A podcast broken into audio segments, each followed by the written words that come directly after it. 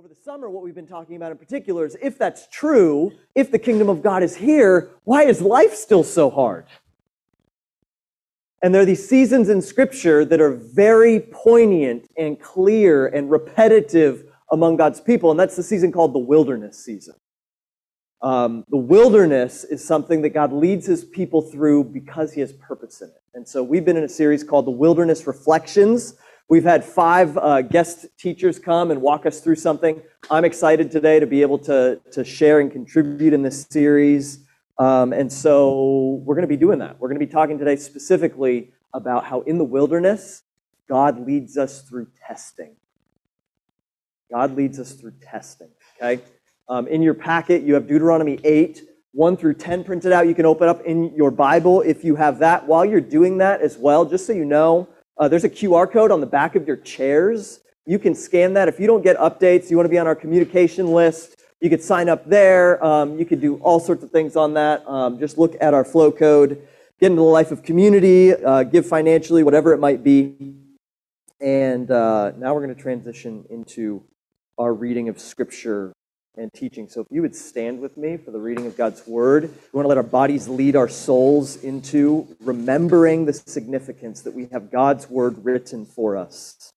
So I'm going to read this and then we will pray. Deuteronomy 8, 1 through 10. The whole commandment that I command you today, you shall be careful to do that you may live and multiply and go in and possess the land that the Lord swore to give to your fathers. And you shall remember the whole way that the God, the Lord your God, has led you these 40 years in the wilderness, that he might humble you, testing you to know what was in your heart, whether you would keep his commandments or not. And he humbled you and let you hunger and fed you with manna, which you did not know, nor did your fathers know that he might make you know that man does not live by bread alone, but man lives by every word that comes from the mouth of the Lord. Your clothing did not wear out on you, and your foot did not swell these forty years. Know then in your heart that as a man disciplines his son, the Lord your God disciplines you. So you shall keep the commandments of the Lord your God by walking in his ways and by fearing him. For the Lord your God is bringing you into a good land, a land of brooks, of water, of fountains and springs, flowing out in the valleys and the hills, a land of wheat and barley, of vines and fig trees and pomegranates, a land of olive trees and honey, a land in which you will eat bread without scarcity, in which you will lack nothing, a land whose stones are iron and out of whose hills you can dig copper, and you shall eat and be full and you shall bless the Lord your God for the good land he has given you. Pray with me.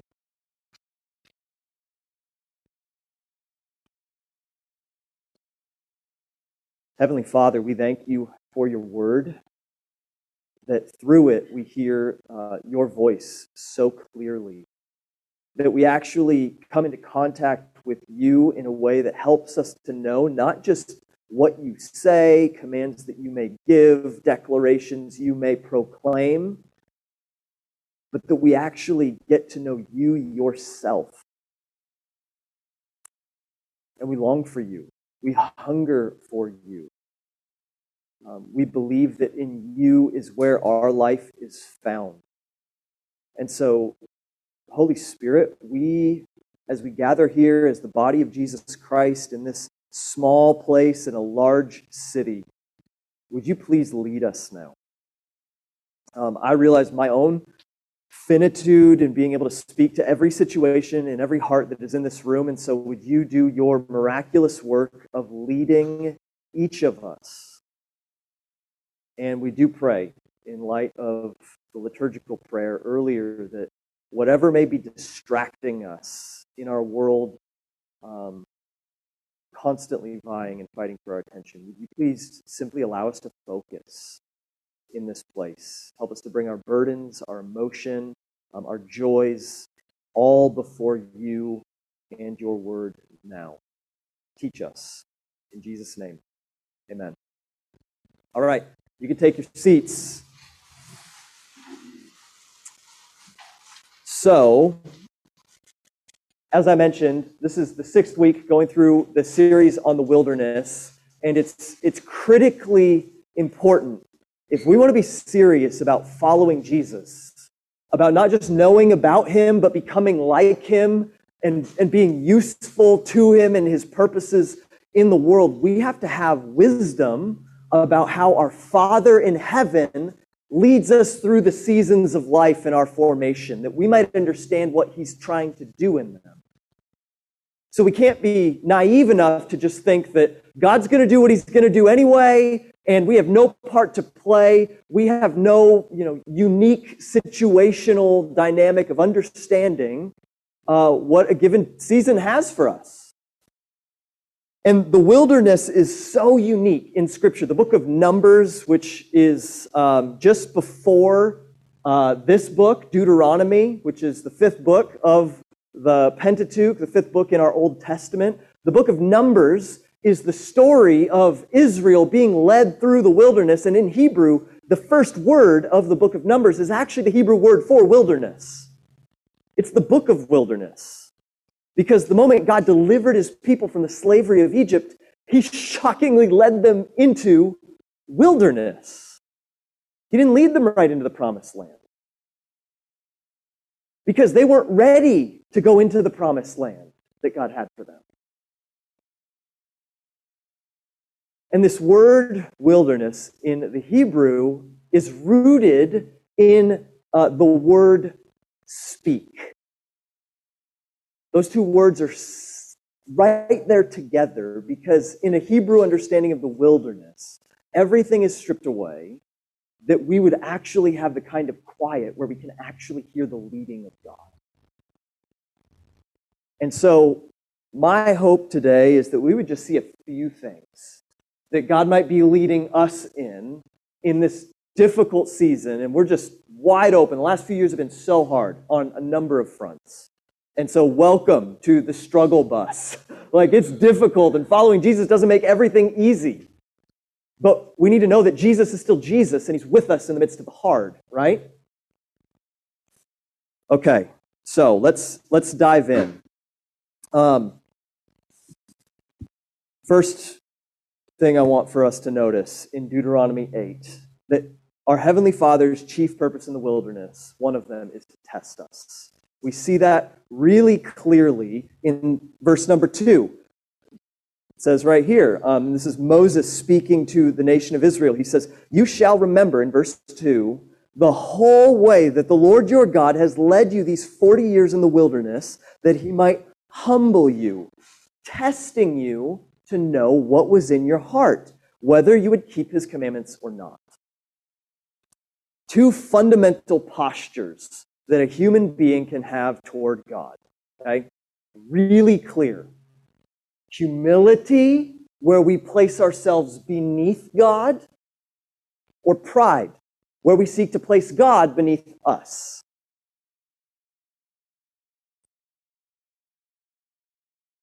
here, what Moses is saying is a, is a, a kind of a look in reverse to say, you notice he says, he alludes to 40 years. Um, if you're not familiar with the story of Israel in the Old Testament, the most brief synopsis I could give they were enslaved in Egypt. They, de- they were delivered mightily. Maybe you've seen some of the movies where they walk through the Red Sea and then the Red Sea comes crashing down on the Egyptian army. They're liberated from slavery to follow the living God out into the promised land that He has promised them. But then three days after they're delivered miraculously from slavery, from a pursuing army, they start grumbling because they're wondering where the heck in this wilderness they're going to get their food from. And it's so revealing of our hearts, of, of humanity's hearts, that we can witness and experience the most profound work of God, miraculous deliverance. They saw with their own eyes. Literally, like imagine walls of water walking through the mud that is still sopping wet and looking back and watching it collapse on the pursuing army. God that can do that shouldn't have any issues providing you with some food, right? Right? This is, this is dynamic, okay? Yeah, okay. I just want to make sure we're on the same page so that I don't need to do any more work there. Um, yeah, he should be able to do a simpler thing. And yet, what happens is the people start grumbling and they start accusing Moses of leading them out to their death in the wilderness. And so God works with them and, and, eventually tests them, and they fail the test. And so he says, This whole generation is going to die in the wilderness before I bring you into the promised land. Leads them in circles out in the desert for 40 years. That whole generation passes away. Moses brings them to the Jordan River, and he says, Look, that's where we're going. And God's like, No, but you're not going. You're going to die here. I'm going to let Joshua lead the people in. This is this book is Moses' last words up until I believe Deuteronomy 24, where it actually records his own death. So here we have God explaining what he was doing with the people over those 40 years. Because here is the problem for every human being on this side of the fall of humanity from communion with God that we were created for in the garden. Um, we think we know what's going on in our hearts. But when difficulty comes, we're actually revealed about what was in our hearts. Soren Kierkegaard said, Most men, he's a philosopher, Danish philosopher of the 20th century, most men are subjective toward themselves and objective toward all others frightfully objective sometimes. But the task is precisely to be objective towards oneself and subjective toward all others. Uh, you'll notice it's so normal around us for someone to say, you know, they might, they might do something to harm you, to wrong you, make some sort of outrageous error, sometimes very publicly. I mean, we've all seen and heard of celebrities that say something that is heinous. And what do they commonly say? I didn't mean that. That's not me. That's not what was in my heart. That's bad anthropology. Jesus himself said, out of the overflow of the heart, the mouth, this is dynamic, speaks. Yeah, what comes out of your mouth is actually, most of the time, a perfect representation of what's actually down there. And wilderness seasons, seasons of scarcity, of difficulty, of pain, confusion, actually place on our hearts a kind of pressure cooker that stirs up what's really down there, but sometimes a little bit more latent. That's why Proverbs says, um, oh, I just blanked on it. Proverbs says something about this. the furnace for gold the crucible for silver, and so the praise of man tests the heart of man. In the same way that the crucible and the furnace purify gold and silver, praise tests us. That's interesting, right? That how you respond when you get accolades is actually a test of what's really in your hearts. In the same way the wilderness tests us. So maybe the question for us here is how do we respond to the difficulty of life in this season? What do you, what do you go to? Um, when you struggle, when your day is just going badly, when you're afraid of, you know, we've gone through all sorts of things to cast fear on us from COVID and thinking that every person that you talk to on the street is going to make you deathly ill, to, to anger about narratives, politics, racial injustice, whatever it might be, some of these things are, are very real and valid, but our response to them can be revealing. Maybe for you, it's anger, right? We, we do First Tuesday fast once a month, where we as a church fast through breakfast and lunch, and a lot of us get angry very easily when we're disrupted by the simple fact of being hungry all day. It could be anger, it could be sorrow. Maybe you just kind of collapse inward self pity, pride, whatever it might be. The wrong response in the wilderness is to deny what is revealed, to downplay what is revealed, because it's an anti gospel thing to see what is in us and to try and turn away and deny it. As followers of Jesus, we believe fundamentally that grace and mercy has been poured out in Jesus. That there's nothing that could come out of us that can separate us from Him any longer. And here's the, here's the real thing. If we, if we turn our eyes away from us or deny what is really in us, then we actually are turning our eyes from further beauty in Jesus that we're invited to see. Because even though it might be new news to us or our community, what comes out of us in the wilderness, um, God is not ever surprised by what comes out of us, right? Like that, that's the us that Jesus loved and came for. That the Father said, I want you as my child, as my daughter, as my son. And if you're like me and your ego gets puffed up and then you make some idiotic uh, mistake or sin or whatever it might be, and you're like, I never thought I would do that. Spirit almost comes around, puts his arm around you. I don't know how that would work. It's inside of us, but Jesus comes alongside and says, Yeah, and that's, that's the you that I love. Our response is humility.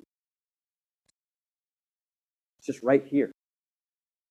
God's purpose in the wilderness, in seasons of testing, is to cultivate humility in us. That's what he says, that he might humble you, testing you to know what was in your heart, whether you would keep his commandments or not. And then in verse 3, and he humbled you and let you hunger and fed you with manna. Um, we tend to think that humility is nice to have, but not so much essential to have. Almost like it's an optional add on to a fulfilled human life. But here's why God prioritizes it so much throughout all of Scripture. Only when we are humble can we rightly live with God and neighbor. All failure to love God and love people ultimately gets down into a root of pride that wants to center ourselves in our life, to kick God to the side or just like a little bit off to the side so that we can kind of think that we're okay. And humility is the soil that mature following of Jesus can grow healthily in. Pride is the kind of soil that will kill any fruit that grows up in your life. Okay? Humility, first thing that God tests us. And as we participate with God, humble ourselves to say that, I guess that really is me. We actually get a greater sense of the beauty of Jesus Christ because he's still our Savior. He's still our Lord. He's still working and giving us mercy through our life. That's number one. The second thing, God tests us to teach us holistically. We don't need to just be aware of ourselves, we need to be aware of who He is and what He's doing in the world. That's what verse 3 communicates to us when He says, He humbled you, let you hunger, fed you with manna, which you did not know, that nor did your fathers know, that He might make you know. Isn't that interesting? Like God's radically committed to His people, making them know something. because it's essential knowledge that he might make you know, and here is the lesson that man does not live by bread alone, but man lives by every word that comes from the mouth of God. Jesus cites this in Luke 4, in Matthew 3, when he's led out into the wilderness by the Spirit to be tempted by Satan, right? When he says, Turn this rock into bread, Jesus says, It is written, and shall not live by bread alone, but from every word that comes from the mouth of the Lord. Now, for us to understand this properly, we need to have an understanding of God's word properly. What he's not saying here is, I don't have a paper Bible up here, I would hold it up if I did. He's not saying that man lives by this merely. He's not saying that man lives by scripture alone. Scripture is a portion of the theology of the doctrine of the Word of God, but also in the New Testament, for instance, Jesus is the incarnate Word, right? Um, God rules over the universe by His Word. Isaiah says, that his word goes forth and does not return void to him. Those are never mere allusions to scripture unless it's abundantly clear from the context that it's just talking about the written word. So what is going on here is God's lesson that he is committed to his people to learning in the wilderness when scarcity, fear, testing is all around us is that we would not be tempted to thinking our circumstances are out of God's control. God rules and reigns by the speaking of his word. He upholds the universe by the word of his power. And isn't it, if we're just so honest, isn't it terrifying when our circumstances are really hard and we're trying to follow Jesus?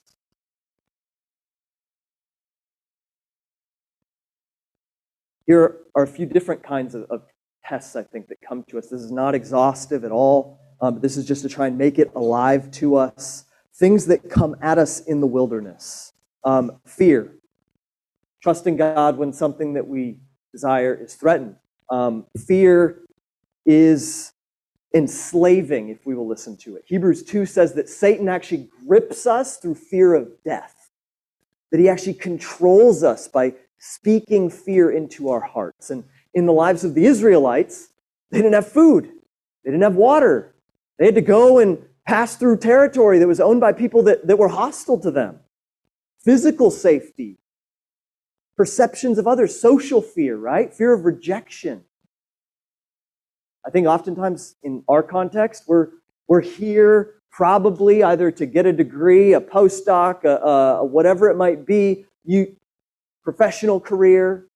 So many of us have invested so much in our vocational calling that that thing is a non negotiable in our life anymore. We say, Jesus, I want to follow you. I can sing the songs. I can read through the liturgical prayer, whatever it might be. But like, just, just make sure, like, don't talk to this thing. Like if I end up a failure in the eyes of the world in my vocational ladder, I don't even want to call it vocational. Vocation is more robust than just your occupation. In my occupational ladder, a doctor, a dentist, a, an author, whatever it might be, if I'm a failure there, I'll just be undone. I can't live any longer. Right? Many of us live by that kind of fear.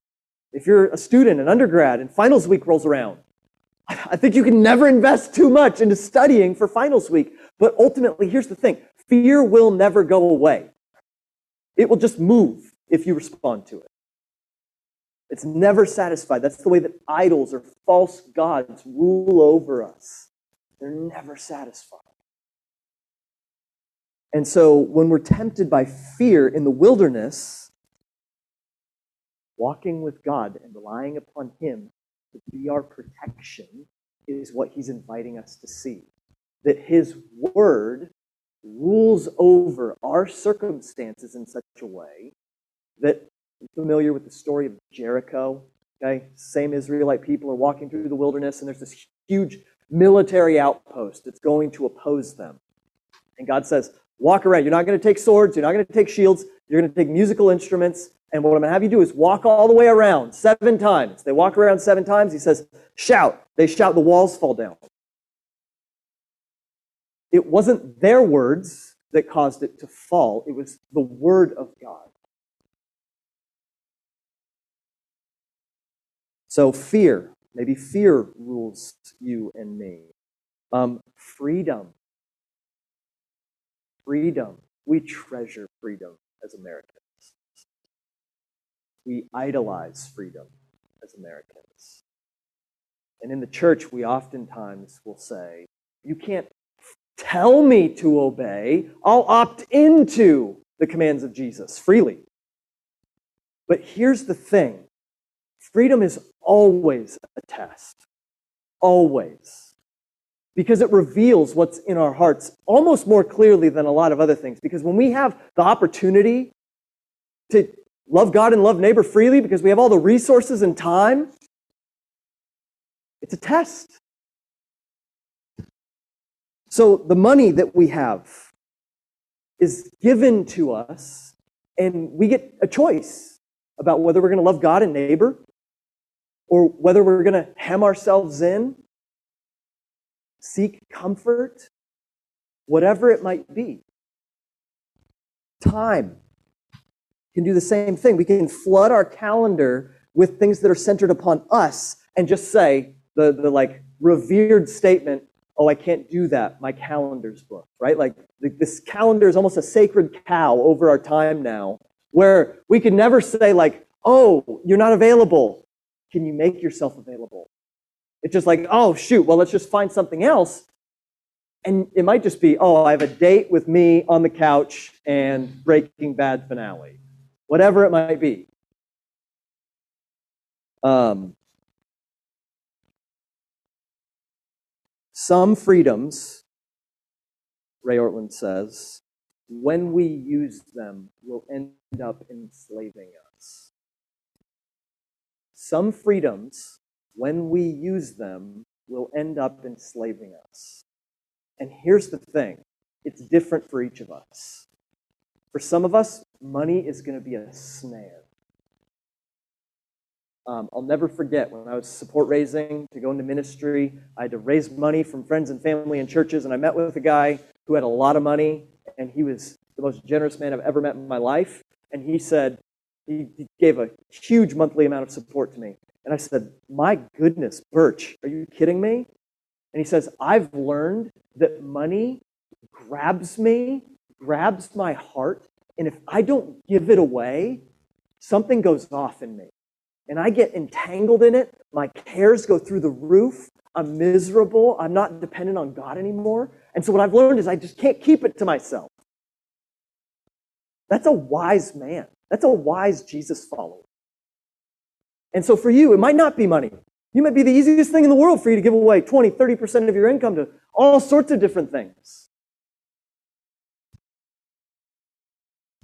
but it could be, it is something else. And last thing I'll say trial in the wilderness, suffering.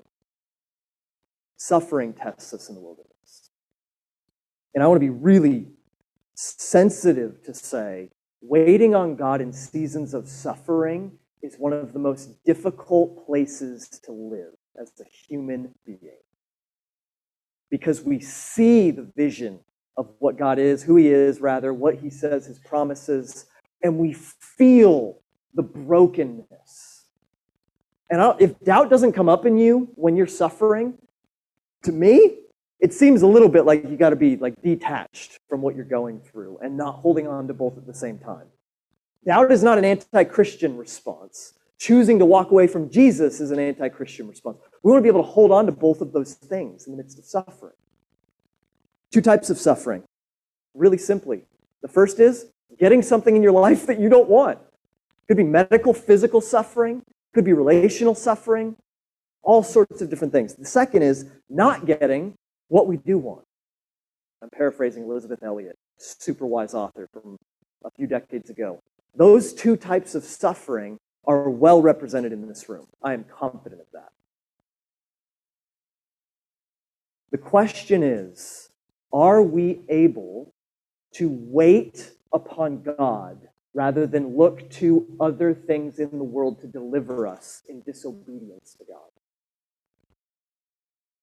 Like if, if you have a headache, there's nothing wrong with taking some aspirin. Right? We're not saying that.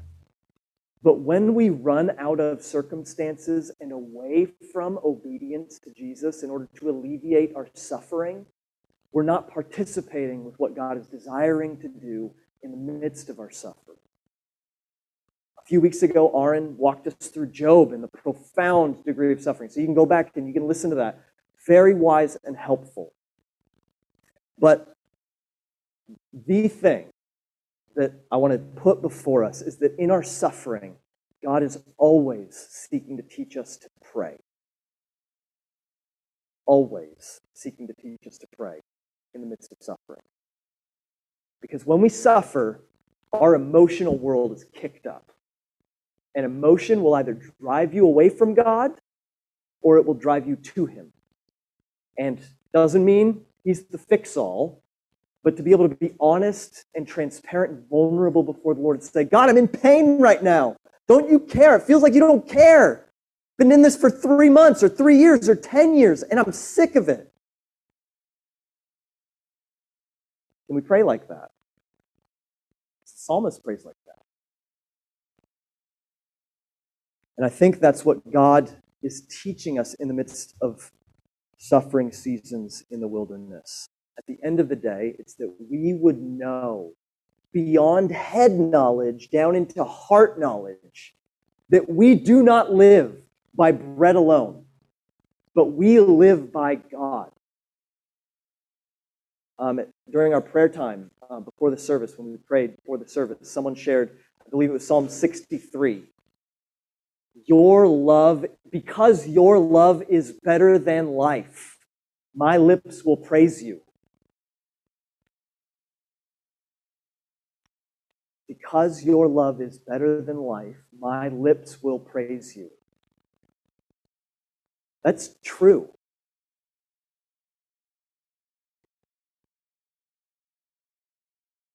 Your life is not bound up in your heartbeat.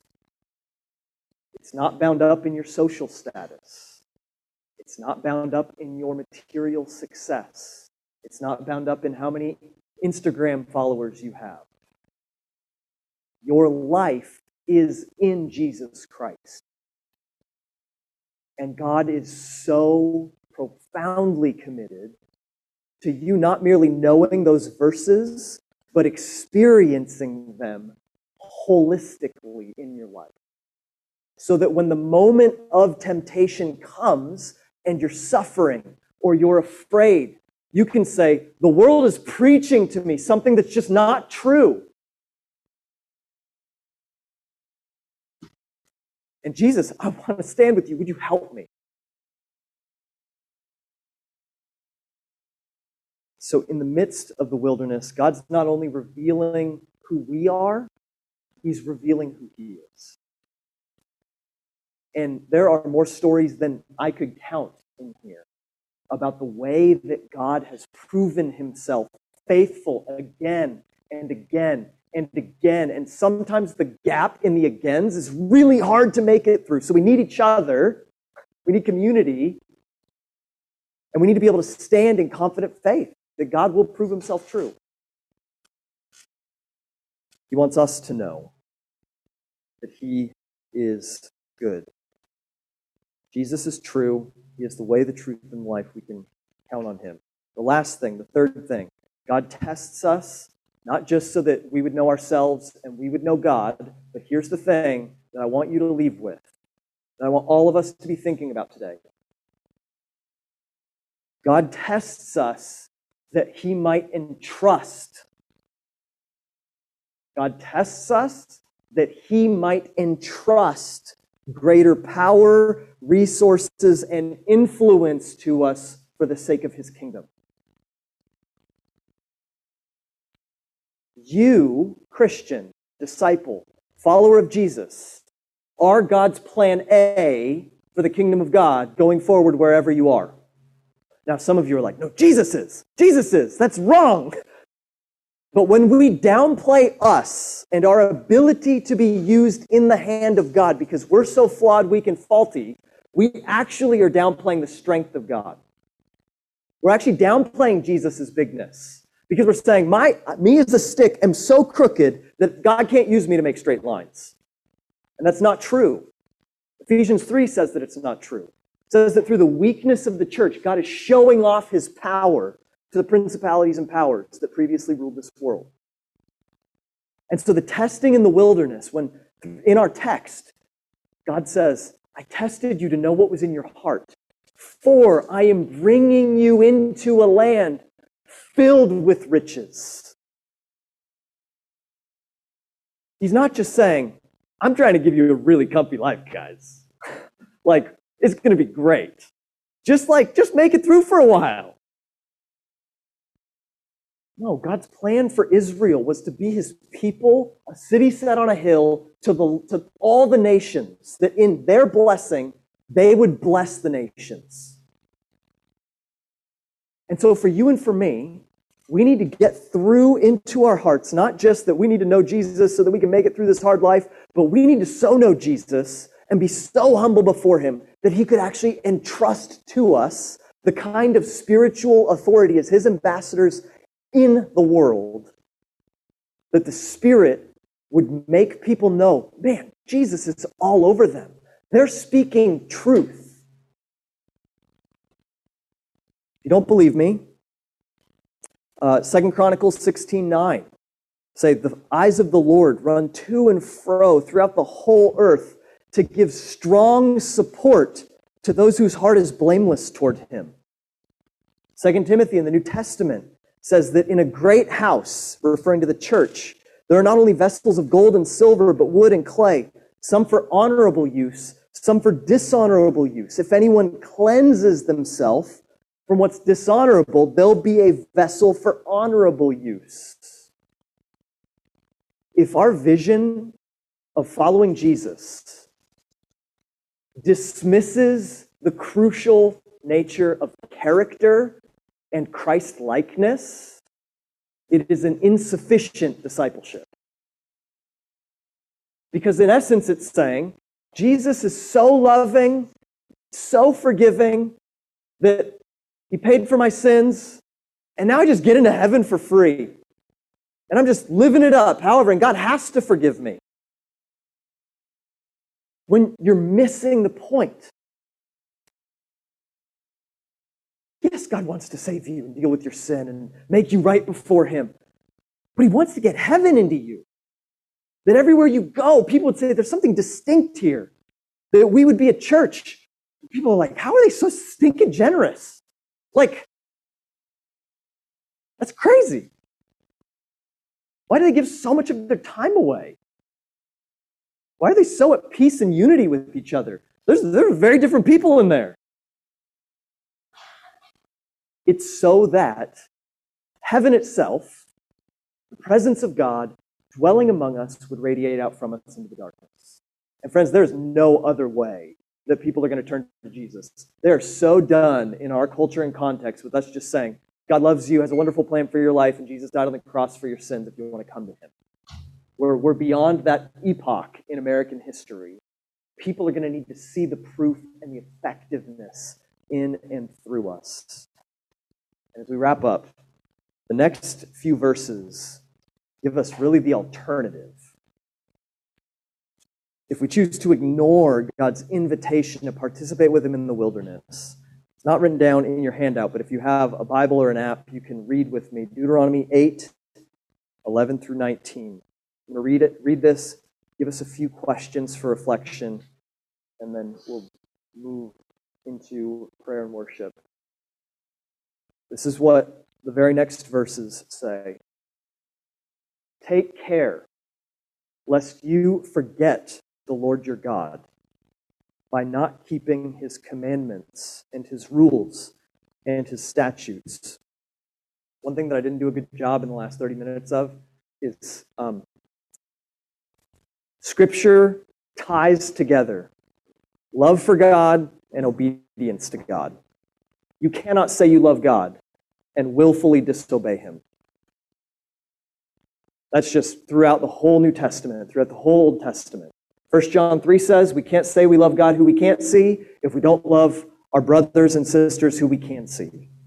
Jesus himself said, If anyone loves me, he will obey my commandments, and my Father and I will come to him and manifest ourselves to him. That's why here God is saying, remembering God is obeying God. Okay? Just want to make sure we're clear on that. Verse 12 Lest when you have eaten and are full and have built good houses and live in them, when you heard when your herds and flocks multiply, and your silver and gold is multiplied, and all that you have is multiplied, then your heart be lifted up, and you forget the Lord your God who brought you out of the land of Egypt, out of the house of slavery, who led you through the great and terrifying wilderness with its fiery serpents and scorpions and thirsty ground where there was no water, who brought you water out of the flinty rock, who fed you in the wilderness with manna that your fathers did not know, that he might humble you and test you and do you good, to do you good in the end. Always know testing is for the purposes of God doing us more good in the end. Verse 17 Beware, lest you say in your heart, My power and the might of my hand have gotten me this wealth. You shall remember the Lord your God, for it is he who gives you power to get wealth, that he may confirm his covenant that he swore to your fathers as it is this day. And if you forget the Lord your God and go after other gods and serve them and worship them, I solemnly warn you today that you shall surely perish. Um, there are only two routes in following Jesus. There's the route of seeking to participate with Him and allowing Him to form us and seeking to strive day by day to know Him more, follow Him, and serve Him, or the route that will inevitably lead us to this place of forgetting who God is and subverting that paradigm. And rather than cultivating humility underneath God, pride over God, and being able to say, I earned all this in my life.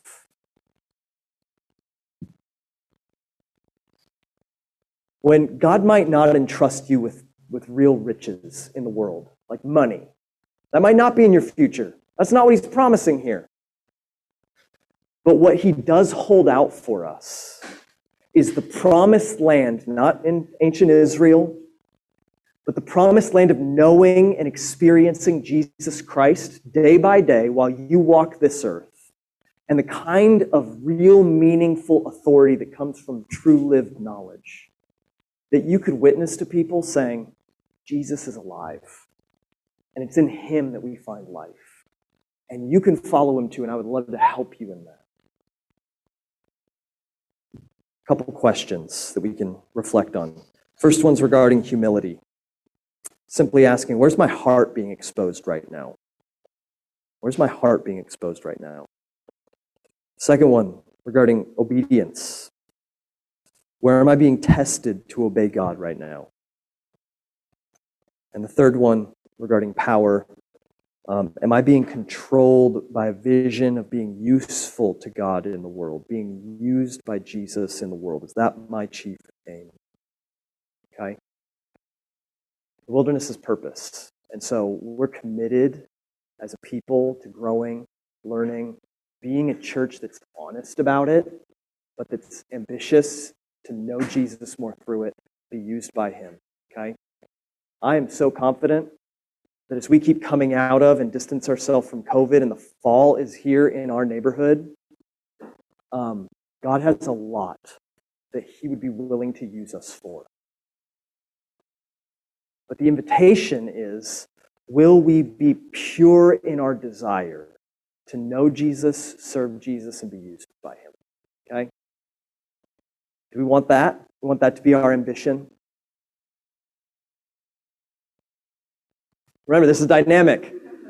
It's okay to say no be honest about that, but I know many of you that that is absolutely your heart's desire to know Jesus, to serve Jesus, and to be used by Jesus. Is that our desire? Yes. Know that that is who we are. You will not be alone in this place if that is your desire, okay?